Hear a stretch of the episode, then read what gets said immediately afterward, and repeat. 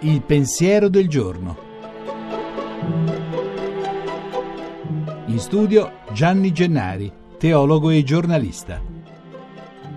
Interno di una casa. Oggi nel Vangelo Gesù arriva ospite di due sorelle, Marta e Maria.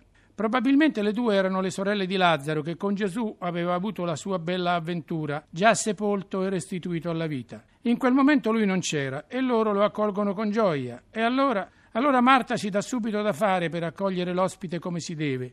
Sistema la tavola, accende il fuoco, prepara il pranzo. Dinamica vuole fare bella figura con lui. Loro due gli volevano bene e lei si dà da fare. E l'altra? L'altra, che si chiama Maria, fa sedere Gesù e poi si mette ai suoi piedi, incantata nell'ascolto. Furba, vero? Deve averlo pensato anche Marta, che andava su e giù per la casa e poi sbotta. Signore, e non ti importa niente che questa mia sorella mi lascia sola a servire? Dille di darmi una mano. Gesù la ascolta, la guarda dritta negli occhi e la sua risposta la sorprende. Marta, Marta, ti preoccupi e ti affanni troppo e per molte cose, e invece una sola è necessaria. Maria lo ha capito che la parte migliore è ascoltare il Signore che parla. Lo accogli e poi lo ascolti davvero. È la parte migliore e Maria, appunto, ha capito tutto.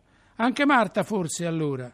E noi quante cose facciamo, in quanti impicci ci mettiamo ogni giorno. Non varrebbe la pena ogni tanto almeno di ascoltare la voce di Cristo che bussa e che parla, magari anche solo con i fatti della nostra vita. Meglio starlo a sentire. Il resto viene dopo. Buona domenica.